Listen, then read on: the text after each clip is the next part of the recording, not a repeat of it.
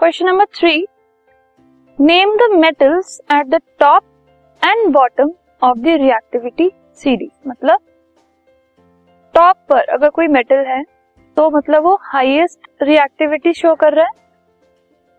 यानी कि वो मोस्ट रिएक्टिव है। और जो बॉटम पे है, वो लोएस्ट रिएक्टिविटी शो कर रहा है या फिर वो लीस्ट रिएक्टिव है। तो आपको ये बताना है मोस्ट रिएक्टिव और लीस्ट रिएक्टिव मेटल एक रिएक्टिविटी सीरीज़ के बेसिस पे क्या है?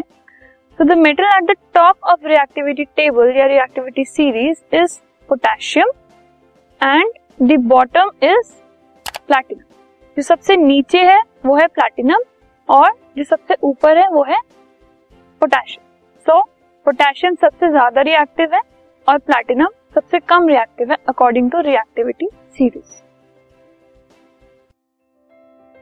this podcast is brought you by hub hopper शिक्षा अभियान अगर आपको ये पॉडकास्ट पसंद आया तो प्लीज़ लाइक शेयर और सब्सक्राइब करें और वीडियो क्लासेस के लिए शिक्षा अभियान के यूट्यूब चैनल पर जाएँ।